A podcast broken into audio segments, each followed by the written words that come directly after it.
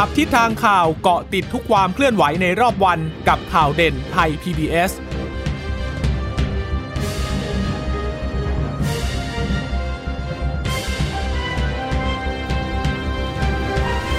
สวัสดีค่ะ สวัสดีค่ะ ต้อนรับคุณผู้ฟังสู่ข่าวเด่นไทย PBS นะคะ พบกันเป็นประจำทุกวันจันทร์ถึงศุกร์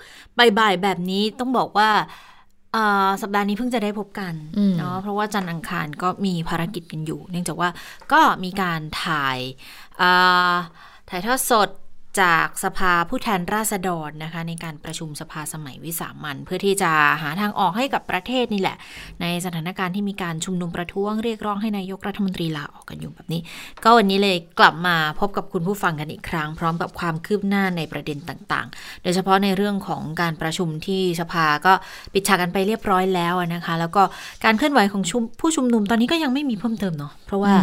ก็ครั้งล่าสุด ที่ชุมนุมไปก็คือเมื่อวันจันทร์ ไปยื่นหนังสือที่สถานทูตเยอรมนี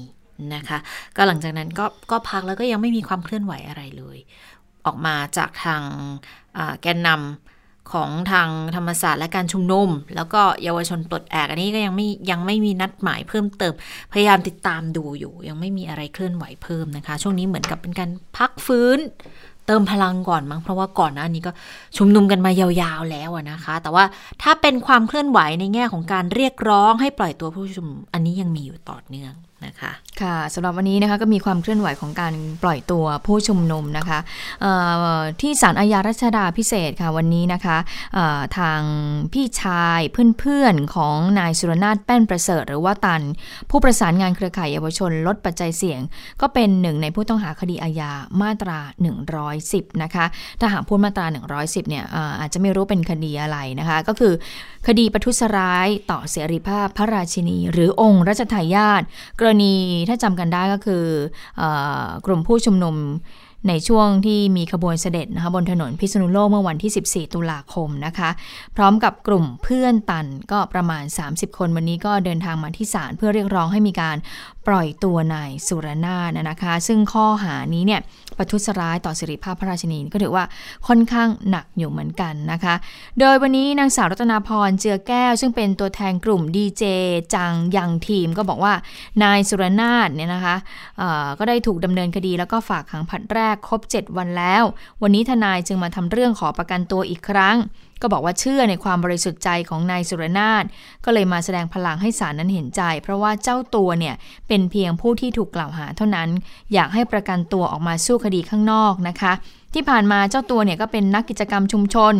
ที่หว่านเมล็ดพันธุ์ตามรอยพ่อเพื่อช่วยเหลือเด็กๆ ในชุมชนทั้งในกรุงเทพและก็ต่างจังหวัด ทั้งยังสนับสนุนโครงการ ทางสังคมมาโดยตลอดนะคะ และเจ้าตัวก็ไม่มีพฤติกรรมที่จะหลบหนีด้วยนะคะ เพราะหลังจากที่ทราบข่าวว่าถูกจับก็ประสานไปยังสอนอดูสิทธิ์ทันทีเลยนะคะทางด้านพี่ชายของนายสุรนาวันนี้ก็มาร่วมความเคลื่อนไหวดังกล่าวด้วยนะคะ ก็บอกว่าก่อนที่น้องชายจะถูกจับเนี่ย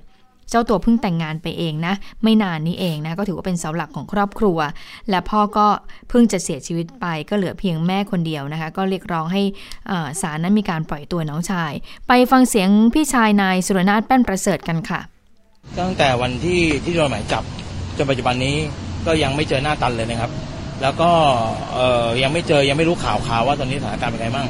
นะฮะแล้วก็เรายื่นประกันตัวเป็นครั้งที่ 3 ครั้งนี้ ก็น่าจะได้รับความไม่แตกต่างเพราะว่าน้องชายไม่มีเจตนาจะหนี ไม่มีเจตนาจะล่วงเกินใดทั้งสิ้น เพราะว่าเราเองก็ได้เล็งเห็นว่าน้องชายออกไปแสดงความเห็นทางการเมือง ไม่ได้มีเจตนาจะไปล่วงเกินใครทั้งสิ้นทั้งนั้นทั้งนั้นนะแล้วเราขอความไม่ตายจากศาลด้วยนะฮะขอความกรุณาอย่างมาก เพราะว่าน้องชายเองก็ต้องมีภรรยาที่เพิ่งแต่งงานได้เดือนกว่านะต้องดูแลแม่อีกนะฮะแล้วก็เป็นเสาหลักความควร เราเองในฐานะพี่ชายก็อยากจะให้น้องรู้เห็นความเคลื่อนไหวต่างๆนานาว่า ตอนนี้สถานการณ์ข้างนอกทำอะไรบ้างช่วยเหลืออยู่เต็มที่ไม่ให้น้องเครียดเพราะว่าเพราะน้องเนี่ยเพิ่งเคยเข้าเรียนจำครั้งแรกด้วยนะครับ ก็ไม่ได้มีไม่ได้มีเจตนาจะหนีอันนี้ยืนยันได้ชัดเจนนะเราเครือข่ายพี่ๆน้องทุกคนเนี่ยชัดเจนว่าน้องไม่มีเจตนาจะหนีเลยสิ้นวันนี้เรามาขอความไม่ต่างศาลนะว่าขอกรุณาเถอะครับ ให้เราให้น้องออกชายออกไปสู้คดีข้างนอก นะให้เห็นว่าความเป็นธรรมยังมีอยู่จริงบ้างครับ ค่ะ ก็เรียกร้องให้ศาลปล่อยตัวน้องชายนะคะ แล้วพี่ชายนายสุรนาถก็บอกว่าไม่ทราบนะคะ ว่าจะมีขบวนเสด็จผ่านมา ทุกคนก็รักสถาบันเหมือนกันหมดแหละ เรายืนยันได้ จึงอยากขอความเป็นธรรมให้น้องชายนั้นออกมาสู้คดีด้วยนะคะ แล้วก็ไม่ทราบเหตุผลเหมือนกันว่าทำไมจึงย้ายน้องชายไปเรือนจำบางขวาง ขณะที่คนอื่นๆเนี่ยก็ยังอยู่ที่เรือนจำพิเศษกรุงเทพนะคะ ก็อยากที่จะให้ทนายเนี่ยทำเรื่องขอคำชี้แจงจากเรือนจำไปนะคะอ่ามาดูความเห็นอีกท่านหนึ่งค่ะ ก็คือทนายความจากศูนย์ ทนายความเพื่อสิทธิมนุษยชนนะคะ คุณกฤษดางนุจรัตก็บอกว่า กรณีการฝากขังนายสุรนาถแป้นประเสริฐเนี่ยที่ถูก เจ้าหน้าที่ราชทัณฑ์เนี่ยย้ายไปคุมขังเอ่อเรือนจำพิเศษกรุงเทพไปยังเรือนจำบางขวางนั้น ซึ่งเรือนจำบางขวางก็ถือว่าเป็นนักโทษเด็ดขาดนะคะคดีร้ายแรง โดยที่ไม่แจ้งให้ครอบครัวทราบว่าได้เอ่อนำเรื่องเนี้แจ้งต่อศาลแล้วค่ะซึ่งศาลก็รับเรื่องเอาไว้แล้วก็บอกว่าจะตรวจสอบให้ ส่วนกรณีที่หลายฝ่ายมองว่าการกระทำลักษณะนี้เนี่ยเป็นการละเมิดคำสั่งศาลหรือไม่ ก็มองว่าเรื่องดังกล่าวอาจจะเป็นการละเมิดคำสั่งศาลได้ เนื่องจากว่าเจ้าหน้าที่ก็ไม่มีอำนาจในการย้ายผู้ต้องขังอยู่แล้วค่ะ ค่ะ แล้วก็มีวันนี้ก็ไม่ได้มีแค่การไปเรียกร้องให้ปล่อยตัวคุณอ่าสุรนาถเท่านั้นนะคะค่ะเพราะว่าวันนี้จริง ๆ ที่ศาลอาญารัชดาเนี่ยมีอีกคดีหนึ่งที่เกิดขึ้นนั่นก็คือการไต่สวนเกี่ยวกับกรณีละเมิดอำนาจศาลของนายพริชจิวรักษ์หรือว่าเพนกวินเนี่ยนะคะ ก็มาตั้งแต่เช้าเลยแหละศาลนัดหมายตั้งแต่9โมงเช้าละ ก็มีการเบิกตัวออกมาจากอ่าเรือนจำพิเศษกรุงเทพนะคะ มาก็ชู 3 นิ้วมาด้วยตอนอยู่ในรถเนี่ย อันนี้เป็นกรณีที่เกิดขึ้นตั้งแต่วันที่ 8 สิงหาคม แล้วตอนนั้นเนี่ยคุณเพนกวินเขาไปปราศัยหน้าอาคารศาลอาญาคือ เรียกร้องให้ปล่อยตัวคุณอานนท์นำพาแล้วก็คุณพานุพงษ์จัดนอก ตอนนั้นรู้สึกสองคนนี้ถูกคุมตัว แต่ว่าภายหลังก็ได้รับการปล่อยตัวออกมานะคะอ่าก็บอกว่าคือไปไปชุมนุมตอนนั้นเนี่ยก็บริเวณ บันไดหน้าศาลเลยอะซึ่งจุดนั้นเนี่ยเป็นพื้นที่ห้ามห้ามรวมตัวห้ามชุมนุมอยู่แล้ว แล้วไปไลฟ์สดแล้วไปด้วยไลฟ์สดด้วยคือไม่ใช่แค่มีการเรียกร้องเท่านั้นไปไลฟ์สดด้วยนะคะ เป็นพื้นที่ที่เขาห้ามเด็ดขาดอยู่แล้ว คือผู้สื่อข่าวเนี่ย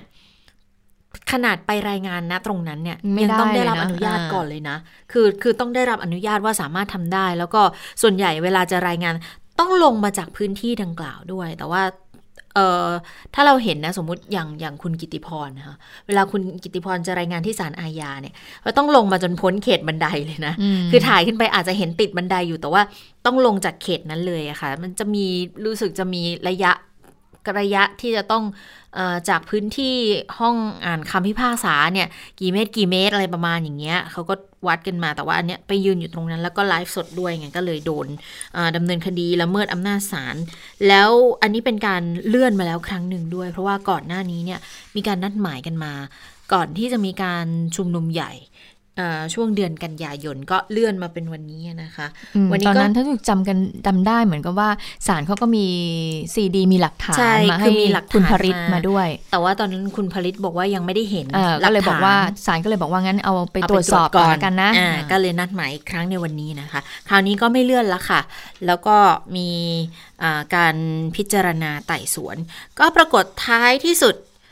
ก็อ่าจำหน่ายคดี เพราะว่าเป็นลักษณะที่เหมือนว่าเขาเขายอมรับผิดแล้วก็มีการขอโทษต่อศาลดังนั้นศาลก็เลยให้แค่ตักเตือนนะคะ ไปฟังเสียงของทนายความของคุณเพนกวินกันค่ะ วันนี้ทางศาลไต่สวนแล้วเนี่ยทางเราก็รับทางเพนกวินเขาก็รับว่าเขาได้มากล่าวถ้อยคำตามที่ที่ถูกกล่าวหาจริงนะฮะเขาก็ยืนยันว่าเขากล่าวหาจริง ที่เขาแถลงต่อศาลก็คือว่าเขาก็ ก็คือต้องการจะรักษาไว้ซึ่งความยุติธรรมอะเพียงแต่ว่าเขาถ้าเขาแถลงเขาก็รับว่าเขาพูดจริงแหละ แล้วเขาก็เสียใจและขอโทษหากถ้อยคำที่เขาพูดไปเนี่ย มันมีลักษณะที่รุนแรงนะครับ แล้วก็เสียใจกับสิ่งที่พูดไปนะครับ ก็ได้ได้ได้ขอโทษต่อสารอาญา ศาลก็เมตตาว่าไม่ไม่ไม่เห็นว่าเป็นยังเป็นเยาวชนอยู่ ประกอบกับทางผู้อำนวยการศาลอาญาก็ไม่ติดใจที่จะดำเนินคดีต่อไป ก็ให้โอกาสปรับปรุงตัวเอง แล้วขอให้ยืนยันว่าจะไม่มากระทำการอันเป็นการละเมิดอำนาจศาลอีกเน้นนะฮะว่ามากระทำการอันไม่เป็นการละเมิดอำนาจศาลตามประมวลกฎหมายวิธีพิจารณาความแพ่งมาตรา 30 ก็เพนกวินก็ตกลง ศาลก็จำหน่ายคดีคำว่าจำหน่ายคดีก็หมายความว่าไม่ไม่มีคดีนี้อีกแล้ว แต่ศาลก็ได้ตักเตือนนะและให้เพนกวินรับปากว่าจะไม่มาทำการละเมิดอำนาจศาลในลักษณะนี้อีกเพนกวินก็รับปากครับ ก็เท่ากับคดีนี้ก็จบ เพราะคดีนี้จริงๆมันโทษแค่ เป็นเรื่องละเมิดอำนาจศาลตามประมวลกฎหมายวิธีพิจารณาความแพ่ง มันไม่ใช่เป็นความผิดทางอาญา อืมก็เป็นเป็นทางแพ่งไม่ใช่ทางอาญาก็เลยสามารถที่จะจำหน่ายคดีได้โดย ที่เหมือนกับว่าไม่เคยมีคดีนี้เกิดขึ้น แต่ก็คิดว่าคงจะเป็นบทเรียนสำคัญนะคะ ให้กับหลาย ๆ คนหลาย ๆ ฝ่ายด้วยนะว่า ถ้าไปทำอะไรก็ตามที่ดูแล้วเป็นการล่วงละเมิดอำนาจศาลศาลก็มีสิทธิ์ที่จะดำเนินคดีได้เช่นเดียวกันนะคะค่ะมาดูอีกคดีหนึ่งนะคะ เป็นคดีที่ทางกกตเนี่ยได้ดำเนินคดีอาญากับอดีตกรรมการบริหารพักอนาคตใหม่นะคะหลังจากที่สุดถูกสารรัฐมนูญวินิจฉัยยุบพักไปแล้ว เนื่องจากกรณีกู้เงินจำกันได้ไหมนะคะ ของพักอนาคตใหม่ 191 ล้านบาทนะคะจากหัวหน้าพักนะคะ เรื่องนี้วันนี้ก็มีความเคลื่อนไหวจากทางคุณปิยบุตรแสงกนกกุลเลขาธิการคณะก้าวหน้า ซึ่งก่อนหน้านี้ก็เป็น ผู้บริหารนะคะในพักอนาคตใหม่เหมือนกัน คุณปิยบุตรมองอย่างนี้ค่ะ บอกว่าขบวนการนี้ ถือว่าขั้นตอนกับตลปัดมากทีเดียวนะคะ จากที่ควรที่จะดำเนินคดีอาญาก่อนที่จะไปยื่นสารรัฐธรรมนูญใช่ไหมคะ แต่กลายเป็นว่าไปนำผลจากคำวินิจฉัยของสารรัฐธรรมนูญ มาดำเนินคดีอาญา โดยตีความว่าคำวินิจฉัยของศาลนั้นมีความผูกพันกับทุกองค์กร ก็เลยต้องต่อสู้กันใหม่ ไม่ใช่บอกว่าเมื่อสารรัฐธรรมนูญวินิจฉัยแล้วเอามาดำเนินคดีอาญาใหม่ ไม่เช่นนั้นสารรัฐธรรมนูญก็จะกลายเป็นศาลแพ่งศาลอาญาศาลปกครองไปโดยปริยายหรือไม่นะคะ แต่ว่าคุณปิยบุตรก็ยืนยันว่า พร้อมที่จะต่อสู้คดีอย่างเต็มที่ แต่ขณะนี้ก็ยังไม่เห็นมติเป็นทางการของกกตแต่อย่างใด เพียงได้ยินได้ฟังจากการรายงานข่าวเท่านั้นนะคะ แล้วคุณปิยบุตรก็บอกด้วยว่า ถ้าคนที่จะคิดยุบอนาคตใหม่ ตัดสิทธิทางการเมืองเพราะเชื่อว่าเป็นการตัดไฟแต่ต้นลมนั้น ขอให้รู้เลยนะ ว่าคิดผิด เพราะว่ามันคือไฟลามทุ่ง เมื่อช่วง 7-8 เดือนที่ผ่านมา เป็นการพิสูจน์แล้วว่าไฟลามทุ่งจริง ๆ นะ การยุบพักและตัดสิทธิทางการเมือง เป็นเหตุหนึ่งในจำนวนความไม่พอใจ โดยจะเดินหน้าสู้กับนิติสงครามต่อไป ถ้าคิดจะหยุดยั้งเรานั้น คุณปิยบุตรก็บอกว่า คิดผิดนะ นะคะแล้วก็บอกได้ว่ากกตชุดนี้เนี่ยถูกตั้งคำถามมาโดยตลอดเลยตั้งแต่เวลาเข้ามาดำรงตำแหน่งว่ามีที่มาไม่ชอบด้วยกฎหมายตั้งแต่แรก รวมไปถึงมาตรการมาตรฐานการปฏิบัติงาน ในเรื่องของการสูตรคำนวณปาร์ตี้ลิสต์ด้วยการออกใบเหลืองใบแดงด้วย การร้องทุจริตการเลือกตั้งต่าง ๆ เหล่านี้นะคะก็เลยทำให้มีคำถามว่ากกตชุดปัจจุบันเนี่ย จะมีไปทำไมค่ะ เป็นเครื่องมือของผู้ที่มีอำนาจ อันนี้คุณพิบุตรบอกเอาไว้นะคะ ค่ะ อีกคนนึงก็แถลงคู่กันแหละก็อย่างคุณธนาธรจึงรุ่งเรืองกิจตอนนี้ก็ต้องบอกว่าเป็นประธานคณะก้าวหน้าค่ะ ก็ยืนยันบอกว่าเรื่องที่เกิดขึ้นคงไม่สามารถหยุดยั้งการทำงานทางการเมืองของคณะก้าวหน้าได้ แล้วก็เป็นแค่แบบเศษหินในรองเท้าเท่านั้นโอ้ก็วาทกรรมกัน ก็เยอะเหมือนกันนะสำหรับการถแถลงรอบนี้ ก็บอกเป็นเศษหินในรองเท้าก็เหมือนกับว่าทำให้ให้งุนงิดลำคาญ ไม่ได้ทำให้เกิดบาดแผลอะไรมากนักนะคะก็บอกว่าทางกรรมการบริหารพักกรรมการบริหารเนี่ย พร้อมจะเดินหน้าต่อไปอย่างหนักแน่นไม่ท้อถอยนะคะ คุณธนาธรก็บอกคดีความหยุดยั้งเราไม่ได้ ไม่เป็นเงื่อนไขในการเจรจาหรือว่าลดทอนข้อเรียกร้องของเรานะคะ คุณธนาธรยังบอกอีกว่าการตั้งพักอนาคตใหม่ขึ้นมาเนี่ยคือตั้งมาหวังที่จะกอบกู้ภาพลักษณ์ของระบอบรัฐสภา การนำเสนออุดมการให้ประชาชนพิจารณาเลือกตัวแทนเข้ามาทำงาน ไม่ใช่มาใช้เงิน หรือมาใช้เครือข่ายของผู้มีอิทธิพล ก็พยายามต่อสู้ท่ามกลางกฎกติกาที่เป็นอุปสรรค อันนี้คุณธนาธรพูดนะ การสร้างพรรคการเมืองต้องอาศัยเงินกู้ แล้วการหาไรายได้จากการขายของที่ระลึก กว่าจะหาสมาชิกแต่ละคนเนี่ยมันไม่ใช่เรื่องง่าย ก็เลยยืนยันในเจตนาที่จะสร้างพรรคการเมืองที่โปร่งใสทุกคนมีส่วนร่วม ไม่ใช้อำนาจเงิน หรือเครือข่ายผู้มีอิทธิพลก็อยากถามว่าไม่อยากได้พรรคการเมืองแบบนี้หรือคุณธนาธรบอกนะคะ แล้วก็พูดถึงการประชุมสภาสมัยวิสามันด้วย ว่าการอภิปรายของสอวอของสสฝ่ายรัฐบาลเนี่ย พพยายามด้อยค่าการชุมนุมของคณะราษฎร โดยชี้ว่าข้อเรียกร้องทำไม่ได้หรือว่าต้องใช้เวลา ก็เลยมองว่าเป็นข้ออ้างเท่านั้นค่ะ ถ้ามีเจตนาจะทำก็ไม่ต้องห่วงหรอก เวลาที่รัฐบาลอยากทำอะไรจริง ๆ ก็ทำได้หมดอยู่แล้ว ส่วนเรื่องของการตั้งตัวแทน 7 ฝ่ายเป็นคณะกรรมการสมานฉันท์เนี่ยถ้าไม่นำข้อเรียกร้องของผู้ชุมนุมมาพิจารณาก็ไม่มีประโยชน์ คุณธนาธรมองว่าเป็นการซื้อเวลาเท่านั้น แล้วก็ปฏิเสธนะคะ เรื่องบอก อยู่เบื้องหลังชุมนุม เบื้องหลังการล้มล้างสถาบันเนี่ยปฏิยอเสมธรับไหมปฏิเสธเนาะปฏิเสธอยู่แล้ว แล้วก็อยากจะต้องให้ทำความเข้าใจบอกว่าเนี่ยมันเป็นการแสดงออกที่ต้องการให้เกิดการปฏิรูปที่สอดคล้องกับสภาวะการ หากไม่ยอมรับปัญหาก็จะนำไปสู่การแก้ปัญหาได้ยังไง สิ่งที่เกิดขึ้นก็คือรัฐบาลเนี่ยสร้างเมล็ดพันธุ์แห่งความเกลียดชัง หรือว่าการเลือกข้างอย่างชัดเจน ก็อันนี้เป็นเอ่อคำพูดของคุณธนาธรอีกครั้ง ค่ะไหนๆคุณธนาธรคุณปิยบุตรก็พูดถึงเรื่องของเออคณะกรรมการผลการประชุมนะเมื่อวานนี้นะคะอ่าที่ในที่ประชุมก็มีแนวโน้มในเรื่องของการจัดตั้งคณะกรรมการสมานฉันท์ขึ้นมานะคะซึ่งก็เป็นสิ่งที่หัวหน้าพักประชาธิปัตย์คุณจุลินทร์ลักษณะวิสิทธิ์เอ่อรองนายกรัฐมนตรีเนี่ยเป็นผู้ที่เสนอขึ้นมา ก็ดูเหมือนว่าเอ่อมีการตอบรับจากครมเพราะว่าวันนี้มีการประชุมครมใช่ไหมคะก็มีการหารือถกทางออกของประเทศกันนะคะก็มีความคืบหน้าในเรื่องของการอ่าจัดตั้งคณะกรรมการสมานฉันท์ขึ้นมานะคะ เห็นว่าจะมีการเเชิญทุกฝ่ายเนี่ยมาหารือนะคะ โดยตอนนี้เนี่ยก็บอกว่าก็จะให้ทางสถาบันพระปกเกล้าเนี่ยไปเป็นผู้ที่ออกแบบคณะกรรมการสมานฉันท์นี้ว่าที่จะออกมาเนี่ยเป็นอย่างไร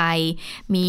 กติกฎกติกาอย่างไรนะคะ แล้วก็มีผู้อำนวยการอำนวยความสะดวกอย่างไรบ้างนะคะ วันนี้ก็มีความคืบหน้าจากพลเอกประยุทธ์จันโอชานายกรัฐมนตรี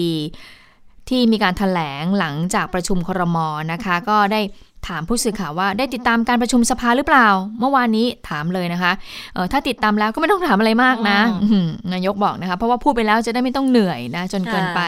พร้อมระบุว่าตนเองไม่เหนื่อยนะ แล้วก็ไม่เคยเหนื่อยอยู่แล้วนะคะ แล้วก็บอกว่าก็พูดไปแล้วหลายครั้งนะว่าจำเป็นเนี่ยจะต้องพาประเทศผ่านพ้นวิกฤตไปให้ได้ โดยเฉพาะในช่วงเวลานี้ ซึ่งทุกอย่างเนี่ยมันก็ต้องเป็นไปตามกฎหมาย แล้วก็ตามรัฐธรรมนูญ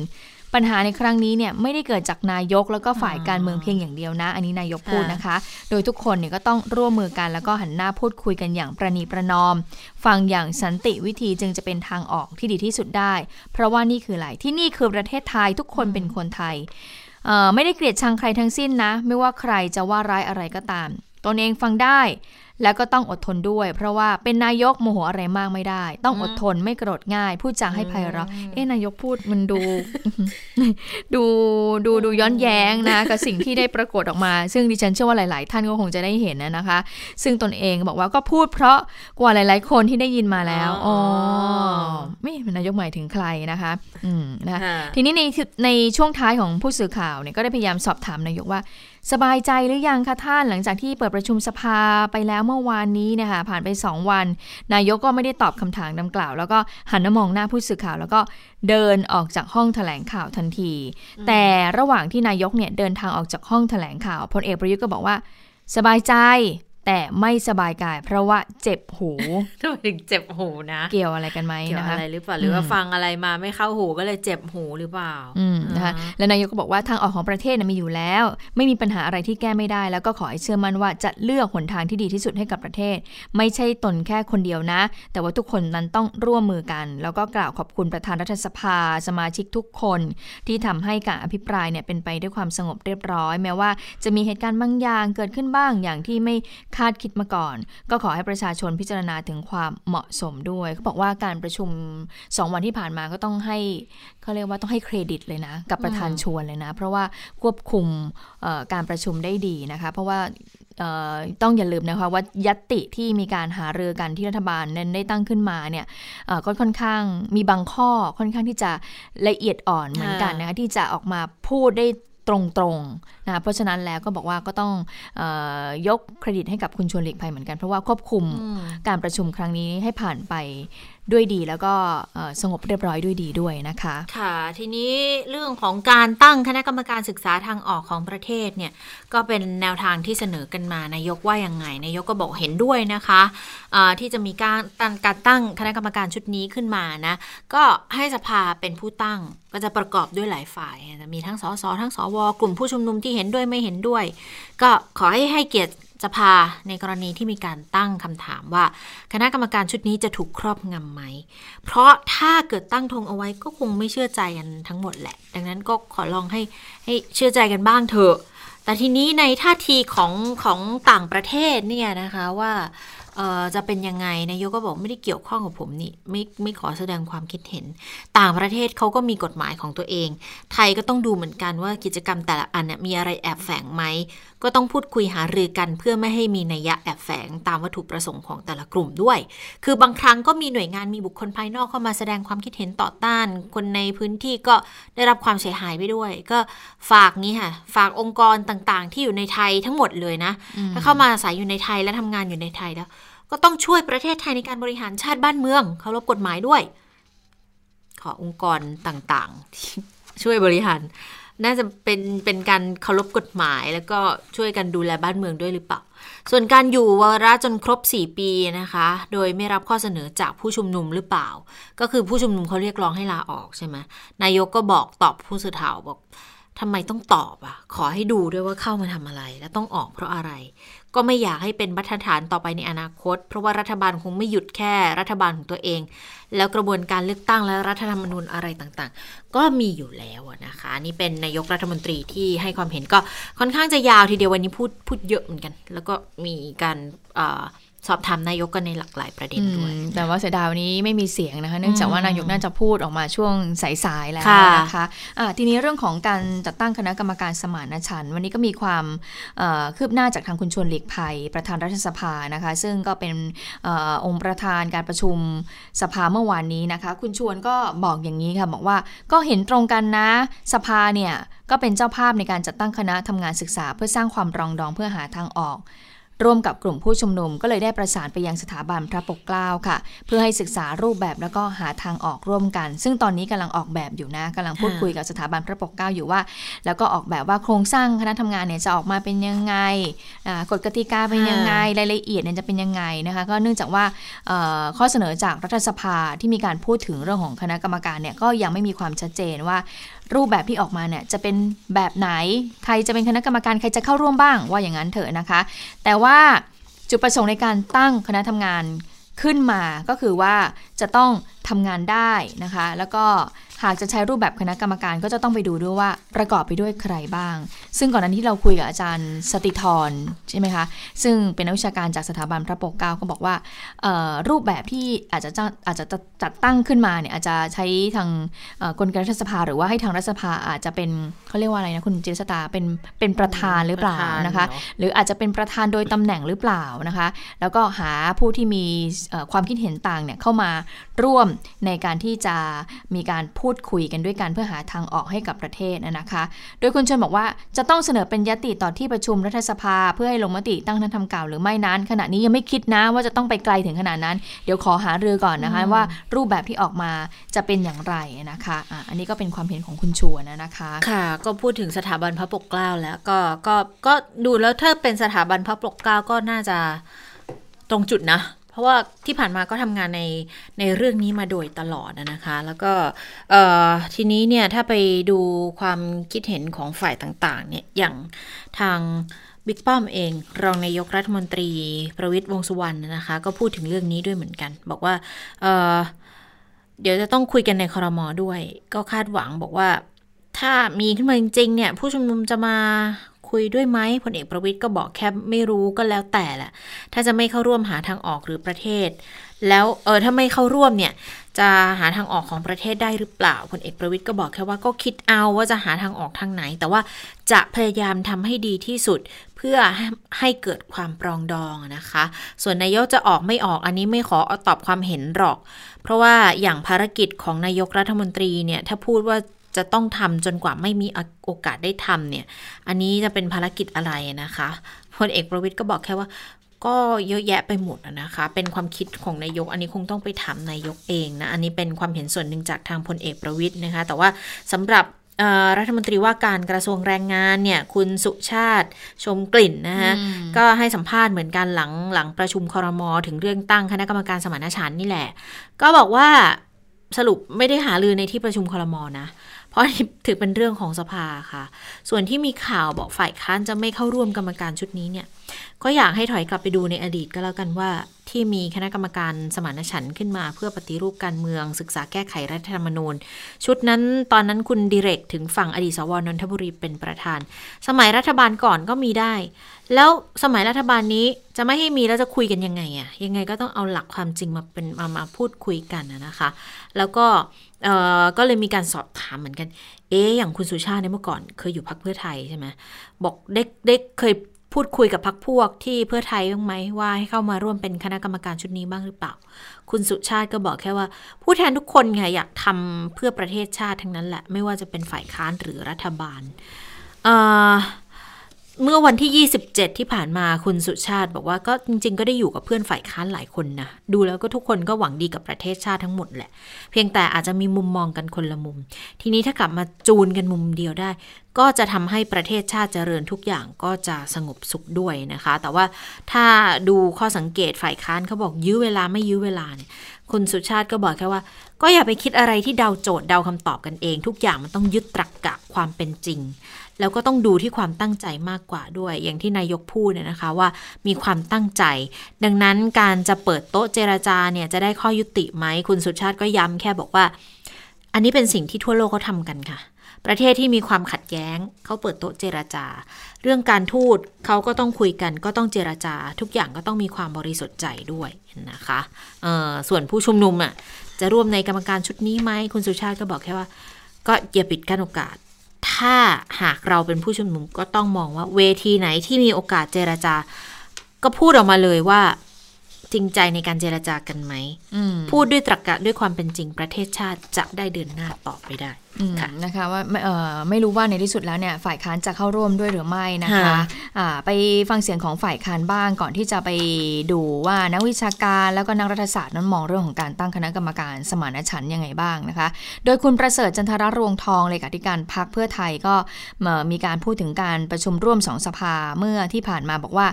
ก็มีข้อเสนอชัดเจน แล้วก็เหตุผลสนับสนุนที่หนักแน่นนะ อันนี้พูดถึงฝ่ายค้านตัวเองนะคะ ส่วนการตั้งคณะกรรมการเพื่อหาทางออกให้กับประเทศนั้นที่พักร่วมเสนอ พักเพื่อไทยไม่เข้าร่วม มองว่าไม่จำเป็น เป็นการซื้อเวลาอ่าฝ่ายค้านมองอย่างนี้นะคะว่าเป็นการซื้อเวลาตามข้อเสนอของฝ่ายรัฐบาล ขณะนี้เนี่ยเหลือแค่ตัดสินใจของพลเอกประยุทธ์เท่านั้นที่จะเป็นทางออกให้กับประเทศ ยืนยันว่าสิ่งที่ ต้องดำเนินการทันทีก็คือพลเอกประยุทธ์นั้นต้องลาออก เพราะท่านเนี่ยเป็นต้นตอของปัญหานะคะตราบใดที่ท่านไม่ลาออกปัญหามันก็ยังอยู่ก็ไม่ได้รับการแก้ไข 2 ก็คือปล่อยให้ผู้ชุมนุมที่ถูกคุมขังโดยไม่มีเงื่อนไข คือพูดง่ายปล่อยตัวผู้ชุมนุมได้แล้วนะคะ 3 ก็คือว่าพักเพื่อไทยเห็นว่าการแก้ไขปัญหาของประเทศชาติให้พ้นจากวิกฤตที่มีอยู่ก็คือ การที่ทุกฝ่ายนั้นต้องแสดงความจริงใจในการแก้ไข รัฐธรรมนูญให้สำเร็จเสร็จสิ้นโดยเร็วนะคะ ก็คือการแก้ไขเพิ่มเติม รัฐธรรมนูญตามยติที่ได้เสนอไว้โดยที่ไม่ต้องทำประชามตินะคะ ได้แก่เรื่องของการยกเลิกอำนาจวุฒิสภา ในการเลือกนายกตามมาตรา 272 การยกเลิกอำนาจของวุฒิสภาเกี่ยวกับการปฏิรูปประเทศ แล้วก็ยกเลิกมาตรา 279 ที่ทำให้ประกาศคำสั่งและการกระทำของคอสชนั้น อยู่เหนือกว่าบทบัญญัติในรัฐธรรมนูญนะคะ อันนี้ก็เป็นสิ่งที่เเลขาธิการพรรคเพื่อไทยนั้นได้บอกเอาไว้ ส่วนที่พลเอกประยุทธ์เนี่ยระบุว่าไม่ลาออก เพราะว่าไม่อยากตัดช่องน้อยแต่พอตัว เพราะว่าในในก่อนที่จะสลิป สรุปปิดประชุมใช่ไหมคะพลเอกประยุทธ์ก็บอกว่าก็ยังขอทำหน้าที่ต่อไปอืมนะคะ ไม่ลาออกนะคะค่ะก็ไม่ตัดช่องน้อย แต่พอตัวที่จะลาออกไป เพราะว่าปัญหาประเทศชาติก็ยังมีอยู่นะคะ คุณประเสริฐก็บอกว่าพูดอย่างนี้เนี่ยเป็นการหวงอำนาจอย่างยิ่งเลยนะ เห็นแก่ตัวมากกว่าเห็นแก่ประเทศชาติเสียอีกนะคะ ก็ชัดเจนว่ารัฐบาลเนี่ยไม่สนใจฟังเสียงของประชาชนเลยนะคะ และเมื่อถามว่าพักจะมีมาตรการกดดันให้นายกลาออกหรือไม่ คุณประเสริฐก็บอกว่า ก็เป็นสิทธิ์ของท่าน แต่การบริหารราชการแผ่นดินนั้นมีปัญหานะคะ ขั้นตอนต่อไปก็คือ จะอภิปรายไม่ไว้วางใจพลเอกประยุทธ์ต่อไป ซึ่งตอนนี้เนี่ยทางพรรคฝ่ายค้านก็บอกว่ากำลังรวบรวมข้อมูลอยู่นะอ่าอืมอืมอันนี้ก็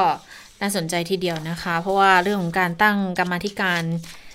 กรรมการคณะกรรมการสมานฉันท์ใช่ไหมคือที่ผ่านมา ตอนที่มีการมีปัญหา วุ่นวายขึ้นในประเทศเนยนะคะก็มีการหยิบยกเรื่องนี้ขึ้นมาเหมือนกัน แต่ถ้าไปประเมินในเรื่องของการเปิดประชุมสภาสมัยวิสามันประเมินจากสองวันที่ผ่านมาแล้วหลาย ๆ คนที่เข้าร่วมเขามีความเห็นยังไง ก็ต้องไปถามทางพรรคการเมืองต่าง ๆ อย่างพรรคชาติไทยพัฒนานะคะคุณนิกรจำนงพรรคร่วม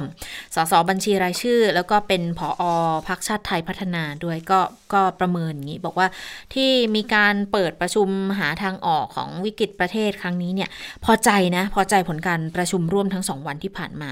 คือผลอาจจะไม่ได้ละเอียดมาก แต่ถือว่าทุกฝ่ายก็ได้พูดคุยกันต่อหน้าประชาชนผ่านการถ่ายทอดสดและ รัฐบาลก็ชี้แจงหลายประเด็น อย่างที่ที่มีผลออกมาชัดๆ ก็การแก้รัฐธรรมนูญนะคะ ที่พลเอกประยุทธ์เนี่ยก็แล้วก็คุณวิษณุเนี่ย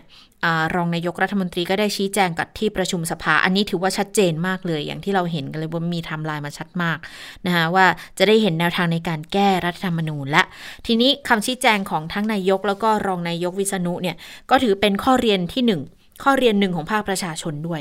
ก็อะไรนะข้อเรียนข้อหนึ่งอ๋อคือเหมือนพูดให้ประชาชนได้รับทราบด้วย เป็นข้อหนึ่งเหมือนกัน ก็เลยเชื่อว่าพอเปิดสมัยสามัญแล้วเนี่ย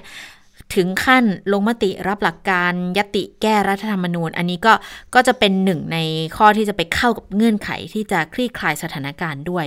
แล้วพอตั้งสสรขึ้นมาเนี่ย ก็จะใช้อำนาจของที่ประชุมรัฐสภาในลำดับขั้นต่อไปในการประเมินในการดำเนินการตามนี้ได้ด้วยนะคะ ส่วนทางประชาธิปัตย์ว่าไง คุณจุรินลักษณะวิสิทธิ์รองนายก และรัฐมนตรีพาณิชย์นะคะ ก็พูดกับสื่อมวลชน บอกว่าที่รัฐบาลเปิดประชุม 2 วันเนี่ยถือว่าเป็นประโยชน์นะ เพราะเห็นเลยว่าภาพรวมเนี่ยคือนำเสนอความคิดอ่านที่สร้างสรรค์ ประธานเองก็ควบคุมได้เป็นอย่างดีนะคะ แล้วผลการเปิดสมัยวิสามันเนี่ยก็พิจารณาขึ้นมาแล้วก็มีมีข้อสรุปที่เป็นประโยชน์ คือไม่ได้ลงมติก็จริง แต่มีข้อสรุปที่เป็นประโยชน์อย่างยิ่งต่อสถานการณ์ มีอย่างน้อยๆ ที่ชัดเจน 2 เรื่องค่ะหนึ่งก็คือแน่นอนแก้ไขรัฐธรรมนูญอันนี้ชัดตั้งแต่วันแรกเลยเนาะก็ดูทุกฝ่ายเห็นสอดคล้องกันแล้วละว่าจะต้องแก้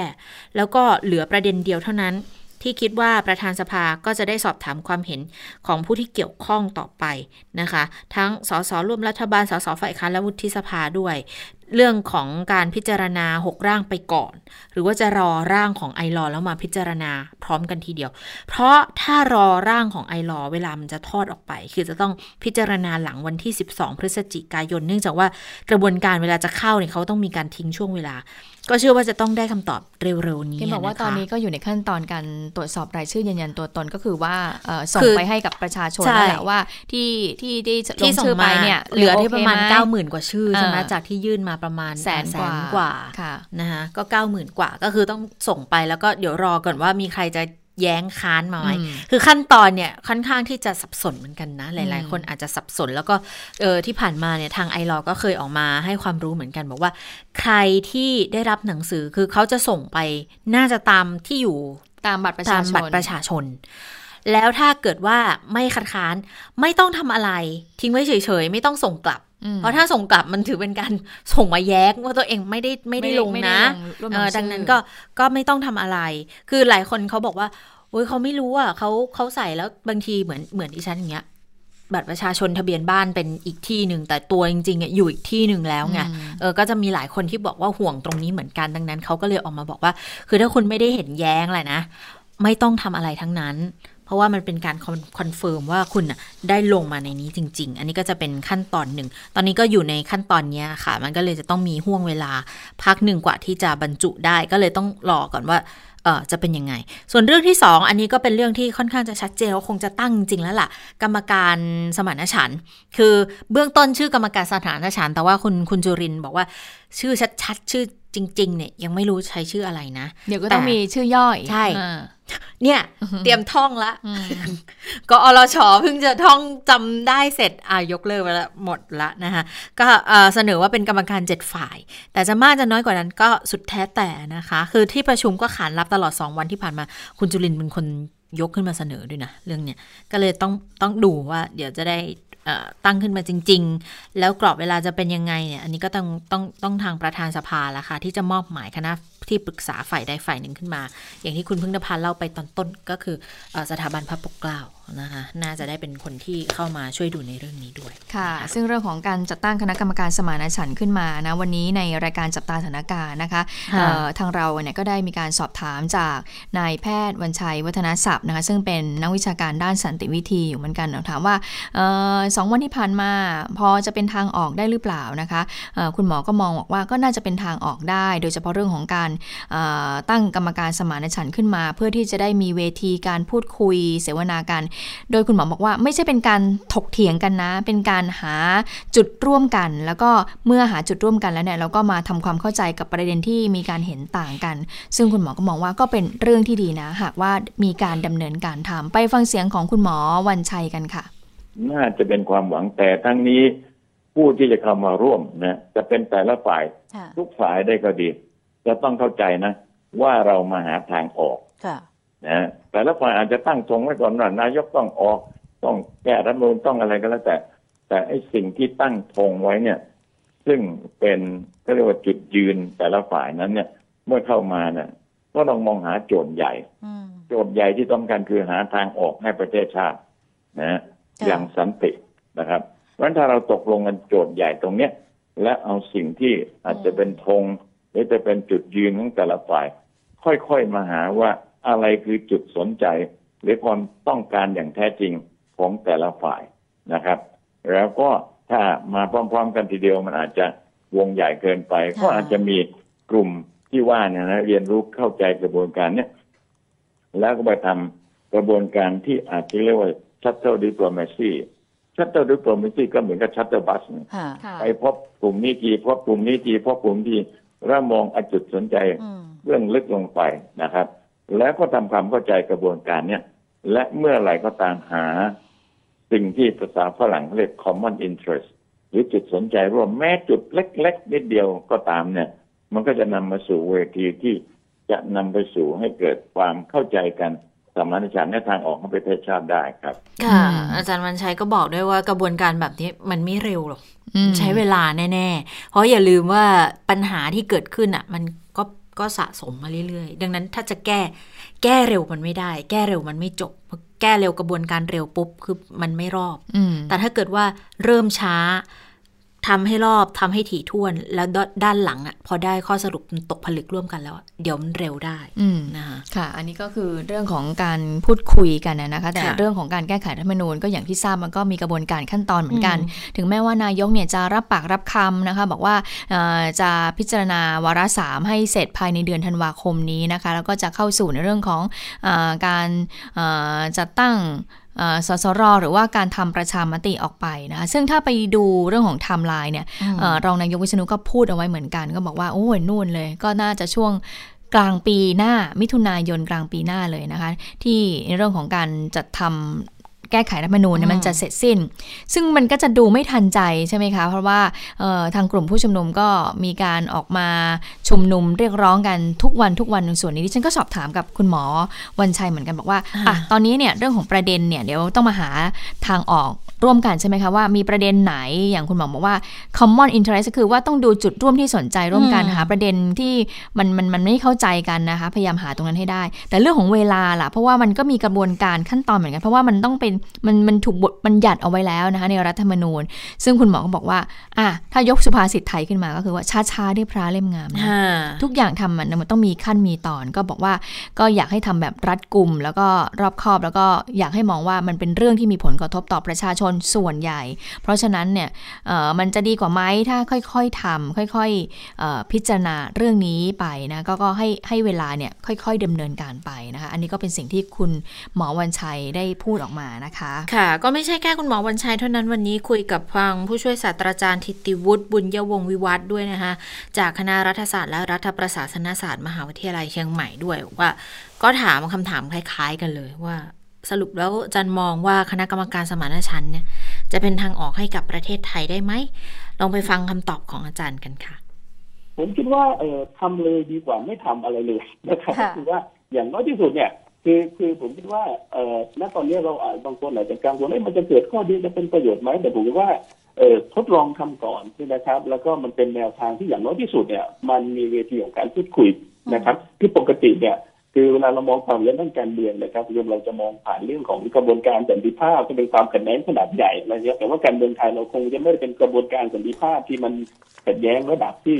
หนักนั้นณตอนนี้นะครับ แต่ผมว่าสมมติว่าเรามองภาพของกระบวนการสันติภาพอย่างน้อยที่สุดเนี่ยนะครับเอ่อการมีเวทีพูดคุย แต่ผมคิดว่าจะเริ่มต้นหรือไม่เริ่มต้นเนี่ยเอ่อกรรมการชุดนี้ต้องมองภาพข้างนอกด้วยนะครับ ผมคิดว่า ที่ประชุมสภาที่ผ่านมาสองวันเนี่ยมันมันมีเรื่องน่าสนใจอยู่เรื่องหนึ่งนะครับก็คือว่าเออมันมีข้อเสนอเรื่องของการสร้างบรรยากาศของการพูดคุยผมคิดว่าเรื่องน่าสนใจและเป็นประโยชน์อย่างเช่น การลดลักษณะของการเสียดสีการยั่วยุ แต่ประเด็นที่สองเนี่ยผมคิดว่ารัฐบาลสามารถที่จะทำได้เลยคือการพยายามที่จะเขาเรียกอะไรนะครับเออ ปล่อยนักโทษหรือว่าปล่อยผู้ที่ถูกจับกลุ่มที่เกี่ยวข้องกับประเด็นทางด้านการเมืองผมคิดว่านี่น่าสนใจและมันสร้างบรรยากาศในการพูดคุยที่ดี เพราะทั้งสองส่วนเนี่ยมันกำลังพูดถึงลักษณะความจริงใจ แล้วก็ลักษณะของการสร้างความความความเชื่อมั่นที่ทุกคนจะมาคุยกันผมว่าบรรยากาศตรงนี้ก็สำคัญไม่แพ้กับการตั้งกรรมการนะครับผมอืม อันนี้ก็เป็นความคิดเห็นก็ คือถ้าถ้า เราคุยกับนักวิชาการหรือว่านักสันติวิธีเนี่ยจะมองไปคล้ายๆกันว่า มันก็ยังมีทางออกมันยังไม่ได้เป็นทางตันเสียทีเดียว แต่ทีนี้แล้วจะเริ่มยังไงใครจะเป็นคนเออเป็นเป็นเป็นคนอำนวยกระบวนการ อันนี้ก็ต้องหาตัวกลางคนที่จะมาเป็นคนดำเนินการได้จริง ๆ อันนี้พอพอพอพูดถึงเรื่องนี้ทำให้ดิฉันนึกถึงเวลามี เกิดความไม่สงบในจังหวัดชายแดนภาคใต้ที่เราจะต้องมีกระบวนการพูดคุย แล้วก็เราก็มีประเทศมาเลเซียที่เป็นเป็นตัวกลางผู้ประสานงานประสานงานการพูดคุยใช่ไหมคะแล้วก็จะมีตัวแทนแต่ละฝ่ายแต่ละฝ่าย ที่มีเชิญกลุ่มผู้ที่ก่อความไม่สงบฝ่ายตรงตรงข้ามเนี่ยมาพูดคุยนั่งโต๊ะ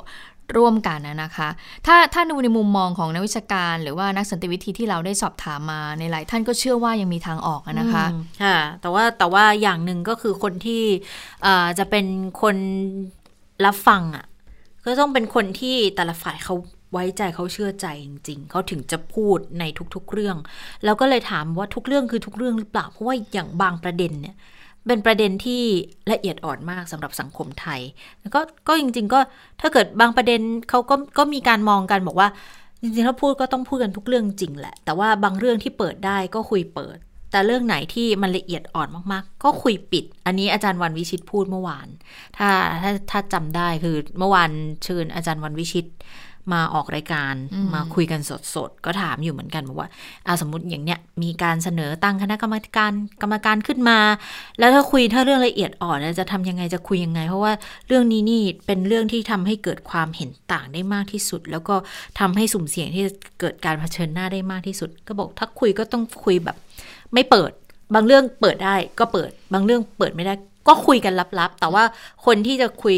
ก็ต้องเป็นคนที่ที่เชื่อใจได้ซึ่งกันและกันด้วยถึงจะได้พูดกล้าพูดกล้าคุยกล้านำเสนอในสิ่งที่ต้องการจะสะท้อนขึ้นมาจริง ๆ ก็ยากเหมือนกันนะในสถานการณ์ตอนนี้เนี่ยที่จะจะหาหนึ่งคือผู้ในการประสานงานการพูดคุยใช่ไหมแต่ว่าทางอาจารย์วันชัยบอกว่าไม่ยากนะ หาไม่ยากหรอก แต่ดิฉันก็มองว่าในสถานการณ์อย่างนี้ก็ก็ยากอยู่นะที่กลุ่มผู้ชุมนุมนั้นจะไว้ใจนะคะ แล้วก็จะเข้ามาร่วมในเวทีการ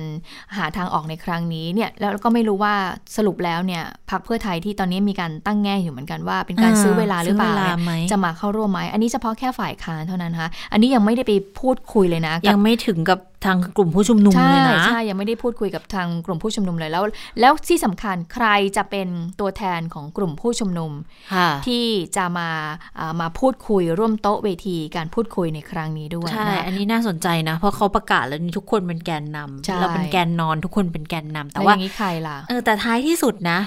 ดิฉันก็เชื่อว่าก็ต้องก็มีแหละเพราะเวลาจะจะไปยื่นหนังสืออะไรยื่นอะไรเนี่ย เราก็จะเห็นนี่ว่าว่าก็ต้องมีตัวแทน เอ่อเรียกว่าเป็นตัวแทนแล้วกันถ้าไม่เรียกว่าตัวเองเป็นแกนนำก็เป็นตัวแทนที่เข้าไปยื่น ก็อาจจะต้องเป็นตัวแทนในลักษณะนี้หรือเปล่า แต่ว่าแต่ว่าถ้าพูดในลักษณะนี้เนี่ยก็จะต้องมีคำถามขึ้นมาอีกแล้ว ว่าเขาเป็นตัวแทนที่ได้รับสันธามติมาจากทุกคนที่มาร่วมชุมนุมหรือเปล่าล่ะ ใช่ แล้วจะจะสะท้อนปัญหากันยังไง คือเท่ากับว่าที่อาจารย์วันชัย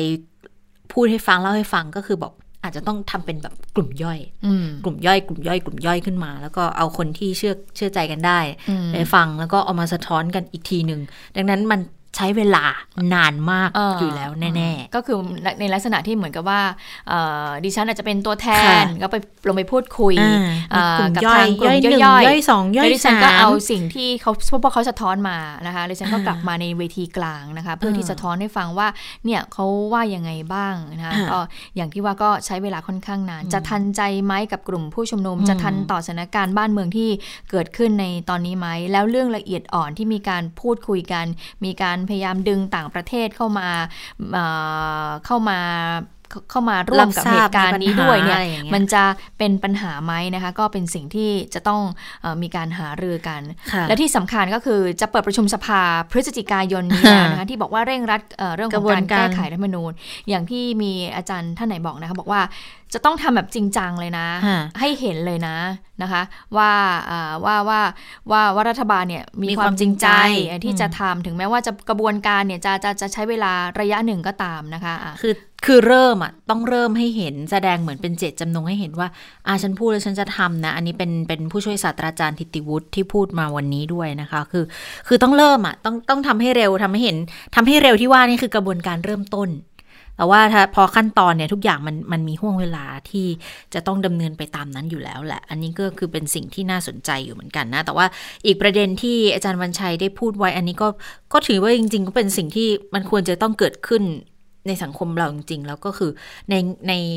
บทของความปรองดองใช่ไหมคะในรัฐธรรมนูญเนี่ยอาจารย์บอกที่ผ่านมาก็เคยพูดคุยเรื่องการปรองดองหรือว่ากระบวนการแก้ปัญหาต่างๆ อย่างตอนตอนเหลืองแดงเนี่ยก็มีกระบวนการแบบนี้เหมือนกัน แล้วก็ได้ออกมาเป็นข้อสรุป แล้วก็สามารถที่จะบัญญัติ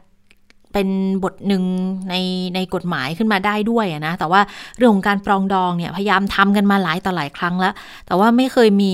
เข้าไปอยู่ในรัฐธรรมนูญเลยดังนั้นครั้นี้ถ้าเกิดมันเริ่มได้ก็อาจจะเป็นโอกาสที่ประจบเหมาะก็ได้นะ เพราะว่าจะไปสอดคล้องกับเรื่องของการแก้รัฐธรรมนูญ ถ้าเกิดว่าได้เป็นข้อสรุปมาแล้วเข้าไปตรงสสลอันเนี้ยเออมันก็อาจจะเป็นหนึ่งในกระบวนการที่ประเทศเราอาจจะต้องใช้แล้วจริง ๆ ก็ได้นะ กระบวนการปรองดอง เพราะว่า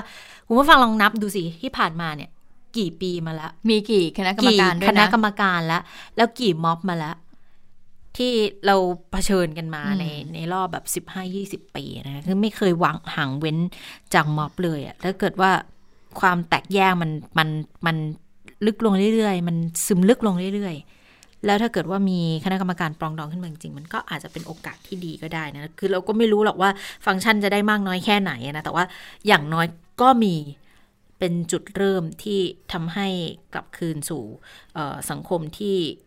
มีความแตกต่างได้แต่ไม่แตกแยกเราฉันแบบนี้นะคะต้องอย่าลืมด้วยนะคะบริบททางสังคมก็เปลี่ยนไปนะคะ ตอนนี้มีก็มีเทคโนโลยีเข้ามาเกี่ยวข้องมากขึ้นนะคะการสื่อสารรวดเร็วมากขึ้นนะคะ เพราะฉะนั้นแล้วเนี่ยเรื่องของกระบวนการพูดคุยเนี่ยมันมันมันรูปแบบมันมีเดิมอยู่แล้วแหละนะคะแต่ว่าจะมาปรับใช้อย่างไรเพื่อให้เข้ากับสถานการณ์ในปัจจุบันนี้นะคะะวันนี้เรา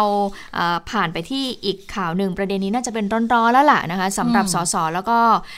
ฝ่ายค้านแล้วก็รัฐบาลนะคะ 64 สส เพราะว่าสารรัฐมนูญนัด ฟังคำวินิจฉัยในวันนี้แล้วนะคะว่าไปถือหุ้นสื่อหรือเปล่านะคะซึ่งถ้าถือหุ้นสื่อเนี่ยก็จะส่งผลทำให้อาจจะหลุดเก้าอี้ความเป็นสสลงได้นะคะ ก็เลยทำให้วันนี้ต้องจับตาดู เพราะว่าศาลเนี่ยนัดกันตั้งแต่ช่วงเช้าละนะคะเพื่อที่จะพิจารณารายละเอียด แล้วก็ช่วงบ่ายก็จะออกนั่งบัลลังก์นะคะบ่ายสามใช่บ่ายสามโมงก็จะอ่านคำพิพากษาของทางสสฝ่ายรัฐบาลก่อนนะคะ หลังจากนั้น4ี่โมงค่ะก็จะอ่านของทางสสฝ่ายค้าน อย่างคุณรามเมศรัตนนชเวง ซึ่งเป็นโฆษกประชาธิปัตย์ก็เป็นทีมทนายความต่อสู้คดีในคดีนี้นะของพักก็บอกว่ารู้สึกพักเนี่ยก็บอกว่ามี 7-8 คนนะคะที่ที่ที่ถูกยื่นในการตรวจสอบเรื่องของการถือหุ้นสื่อ ก็บอกว่าก็ส่งพยานหลักฐานครบถ้วนแล้ว แล้วก็มั่นใจว่าสสในฝ่ายของตนเนี่ยไม่มีใครถือหุ้นสื่อนะ ซึ่งในรายชื่อ 7-8 คนเนี่ยก็มีมีหนึ่งในนั้นก็ มีคุณสาธิตปิตุเตชะด้วยนะ ซึ่งขณะนี้ก็ดำรงตำแหน่งเป็นรัฐมนตรีอยู่ด้วยนะคะค่ะรัฐมนตรีช่วยว่าการกระทรวงสาธารณาสุขนะคะ ก็พูดก็มั่นใจว่าไม่ผิด เพราะว่าองค์ประกอบกฎหมายเนี่ย พบว่าไม่ได้ถือหุ้นสื่อนะคะ แล้วก็ไม่ได้ถือหุ้นสื่อในช่วงรับตำแหน่งด้วย 2 บริษัทของตัวเองก็ไม่ได้ถือหุ้นในลักษณะที่เป็นข้อต้องห้ามของนิยามกฎหมาย แล้วก็ได้ชี้แจงในที่ประชุมคณะรัฐมนตรีที่เกิดความสบายใจไปแล้วนะคะ ดังนั้นในวันนี้ในที่ประชุมคอรมอก็เลยไม่ได้พูดเรื่องนี้ เพราะว่าคดีเนี่ยว่ามาตั้งแต่เริ่มต้นรับตำแหน่งใหม่ละแล้วก็ชี้แจงต่อศาลไปหมดเรียบร้อย แล้วก็มั่นใจว่าไม่น่าจะมีเหตุการณ์อะไรเกิดขึ้น นะคะค่ะไปดูทางฝั่งพรรคพลังประชารัฐบ้างนะคะมีที่พอจะมีชื่อที่ต้องพิจารณาเรื่องของการถือหุ้นสื่อด้วยนะคะ ก็มีคุณนัทพลทิพสุวรรณรัฐมนตรีว่าการกระทรวงศึกษาธิการ มีคุณสุชาติชมกลิ่นด้วยนะ รัฐมนตรีว่าการกระทรวงแรงงานรวมอยู่ด้วย ซึ่งเรื่องนี้ผู้สื่อข่าวก็เลยไปถามพลเอกประวิทย์หัวหน้าพักพลังประชารัฐนะกับกรณีที่ศาลเนี่ยนัดอ่านคำวินิจฉัย กรณีถือหุ้นสื่อในวันนี้ บอกว่าพักมีความกังวลหรือเปล่านะคะ แน่นอนค่ะพลเอกประวิทย์บอกว่าอะก็ต้องรอให้ศาลตัดสินมาก่อน แล้วแต่ศาลจะตัดสินเลยนะคะคะส่วนคุณสุชาติชมกลิ่นที่เป็นรัฐมนตรีว่าการกระทรวงแรงงานว่ายังไงบ้างนะคะะคุณสุชาติบอกว่าไม่ได้กังวลนะ เราไม่ได้ทำอะไรที่เลวร้าย แล้วก็ไม่มีผลกระทบอะไรด้วย เพราะว่าไม่ได้ทำอะไรผิด ไม่ได้ทำให้ภาพลักษณ์ของพักเนี่ยเสียหาย เราบริสุทธิ์ใจว่าเราไม่ได้ทำก็ต้องไปหักล้างกันที่ศาลทุกอย่างก็ให้รอศาลตัดสินอันนี้คือคุณสุชาตินะคะมีผลออกมาแล้วหุ้นสื่อฝ่ายรัฐบาล 29สสเฮรอดหมดนะคะวินิจฉัยออกมาแล้วว่าก็รอดแล้วเดี๋ยวคงต้องรอดูทางฝั่งฝ่ายค้านละว่า ผลจะออกมาเหมือนกันรอดหมดเลยเหรอตอนแรกบอกมีสามสิบสองคน อันนี้บอกว่ายี่สิบเก้าค่ะ อืมก็ก็ก็ค่อนข้างจะเออมั่นใจก็เลยก็รอดกันยี่สิบเก้าคนบอกว่าไม่มีการประกอบกิจการหนังสือพิมพ์ หรือสื่อมวลชนใด ๆ ก็ถือว่าไม่ขาดคุณสมบัติ แต่อีกสามคนเนี่ยสมาสมาชิกภาพสิ้นสุดลงแล้ว อ๋อก็คือมีสามสองคนแหละที่ถูกพิจารณาแต่สามคนคือสมาชิกภาพสิ้นสุดค่ะ ก็คือฟังชื่อพันตำรวจโทไวโพสอภรรัตน์หนีไปแล้วหาตัวไม่เจอแล้วใช่ไหมคะตอนนี้ แล้วก็หม่อมราชวงศ์จตุมงคลโสนกุล อันนี้ก็ลาออกจากตำแหน่งสสไปละอ่าแล้วก็คุณสมเกียรติสรลำก็ จำหน่ายคดีไปนะคะ ส่วนฝ่ายค้านเดี๋ยว 16 นาฬิกาถึงจะอ่านคำวินิจฉัยเขาบอกว่าสสฝ่ายค้านก็มีสิทธิ์ลุ้นนะ ลุ้นก็มีอยู่ด้วยกัน2อสาคนนะน่าจะมาจากพรรคก้าวไกลก็ต้องดูว่าจะออกมายังไง แต่ว่าก่อนหน้านี้ก่อนที่ศาลเนี่ยจะมีคำตัดสินออกมาจากทางของสสฝ่ายรัฐบาลนะคะ คุณทศพรเพ่งส้มหัวหน้าทีมต่อสู้คดีหุ้นสื่อของพรรคพลังประชารัฐก็บอกว่ามั่นใจนะ มั่นใจว่าสสของตนเนี่ยก็ไม่มีใครที่จะถูกพิจารณาในเรื่องนี้ แล้วก็ได้มีการส่งพยานหลักฐานไปครบถ้วนแล้ว ไปฟังเสียงของทนายความพักพลังประชารัฐกันค่ะ ถ้าถามมั่นใจว่าเราเป็นทนายในคดีเราก็มั่นใจแหละ เพราะว่าสิ่งสิ่งที่เราเสนอเอกสารก็คือ พวกเอกสารหลักฐานต่างๆ ที่เอาแนวที่ศาลลงของคดีคุณธนาธรเป็นหลักใช่ไหมครับว่าเอกสารของสสชหนึ่งก็ดีสบสปชสามก็ดีเนี่ยนะครับ เรื่องบัญชี การประกอบธุรกิจ กับบัญชีที่ยื่นเกี่ยวกับงบการเงินเป็นหลัก ส่วนใหญ่ของสสพักพลังประชารัฐเนี่ยงบการเงินก็ดี แล้วก็บัญชีเกี่ยวกับการทำธุรกิจอะไม่มีคนไหนมีสื่อเลย แล้วก็สสทุกท่านของพลังประชารัฐเนี่ย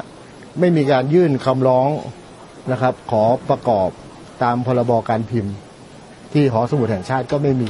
ต่างจังหวัดก็ไม่มีแล้วก็ ไม่เคยขอใบอนุญาตในการที่จะท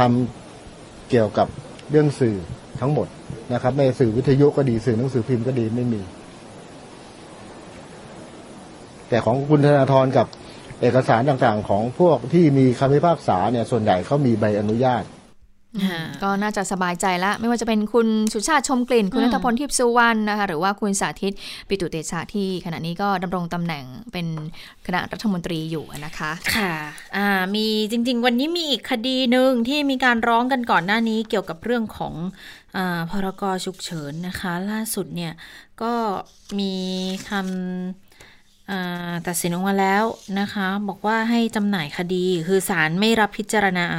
ไม่ใช่จำหน่ายคดี ต้องบอกว่าศาลไม่รับพิจารณาคำสั่งคุ้มครองยกเลิกพรกฉุกเฉินร้ายแรงในพื้นที่กรุงเทพนะคะ ก็สาเหตุก็เพราะว่านายกเนี่ยให้ยกเลิกประกาศดังกล่าวไปแล้ว แต่ทีนี้มีการนัดสืบในประเด็นประกาศใช้ประกาศฉุกเฉินมิชอบ ในวันที่ 20 มกราคม 64นู่นเลย นะคะค่ะ มาดูมาตรการคนละครึ่งนะคะ เต็มแล้วนะคะ 10 ล้านคนนะคะ ใครที่คิดจะลงทะเบียนเนี่ยไม่ทันแล้วนะคะ 10 ล้านคนนี่คือมาตรการคนละครึ่งก็คือว่าจะได้รับเงิน 3,000 บาท แล้วก็จะเอานำมาใช้จ่ายโดยรัฐก็จะช่วยออกให้วันละไม่เกิน 150 บาทนะคะ ปรากฏว่าเต็มเรียบร้อยแล้ว ทีนี้วันนี้ผู้สื่อข่าวของเราก็ไปสอบถามพ่อค้าแม่ค้าเหมือนกันว่า การเข้าโครงการเนี่ยมันมีปัญหาอะไรหรือเปล่าไปฟังเสียงกันค่ะ มากขึ้นค่ะมากขึ้นกว่าเดิมเยอะคือจากลูกค้าที่แบบว่าไม่เคยที่จะเห็นหน้าเหมือนแบบลูกค้าประจำอะไรอย่างเงี้ยขาจรก็เข้ามาใช้ใช้สิทธิ์ตรงนี้เยอะอะฮะแล้วพี่มองว่าโครงการนี้สมมติถ้าลูกค้ามาใช้มาใช้มากขึ้นก็น่าจะดีกว่าใช่ค่ะคือตรงไหนไม่ถ้าเรารู้สึกอยากให้ทำงานเร็วขึ้นคือด้วยว่าร้านค้าที่เข้าร่วมโครงการตรงเนี้ยคือเหมือนกับแบบจะมีเงินก้อนหนึ่งที่มาจาก ลูกค้า แล้วก็คืออีกก้อนหนึ่งก็คือมาจากอของรัฐบาลช่วยสนับสนุนมา คืออยากให้รัฐบาลช่วยว่าให้เข้ามาเร็วกว่านี้นิดนึง คือเหมือนกับแบบจะไม่ให้เป็นเป็นเป็นเงินนอน ให้เป็นเงินหมุนเวียนของร้านค้าเพื่อเพื่อที่ช่วยร้านค้าค่ะ เริ่มใช้ที่ยี่สามพ่อค้าแม่ค้าต้องใช้เงินสด พอเบิกเงินช้า พ่อค้าแม่ค้าก็ ก็ไม่มีเงินไปไปสำรองจ่าย ราะนั้นขอร้องให้รัฐบาลอะต้องจ่ายเงินทันทีรูดปั๊บจ่ายปุ๊บนั่นแหละพ่อค้าแม่ค้าถึงจะอยู่ได้ แล้วยิ่งถ้าเป็นเสาร์อาทิตย์ติดเสาร์อาทิตย์แล้วเนี่ยพ่อค้าแม่ค้าเอาเงินที่ไหนมาซื้อของ เพราะว่าต้องใช้เงินสดทุกวันประมาณนี้ของคุณลุงเจอปัญหาไหมก็ของผมเพิ่งใช้ก็ยังไม่เจอ แต่วันนี้ผมก็ขายสินค้าไปเนี่ยได้รับประมาณสองพันห้าที่เขาคนละครึ่งกับผม จำนวนเงินประมาณ 2,500 แต่ผมก็ยังไม่รู้ว่าผมจะได้เงินเมื่อไหร่ เพราะว่าผมยังไม่ได้ไปถามเขาอืมก็เป็นปัญหาเหมือนกันแต่ว่าจริงๆกระทรวงการคลังก็บอกว่าแล้วว่าเร่งรัดไปทางกรุงไทยละบอกว่าให้ให้จ่ายแบบว่าวันนี้รูดให้พรุ่งนี้ได้เลย แล้วก็ไม่หยุดวันหยุดราชการด้วยนะคะละค่ะทั้งหมดก็คือข่าวเด่นไทย PBS วันนี้ เราทั้งสองคนลาไปก่อนสวัสดีค่ะ สวัสดีค่ะ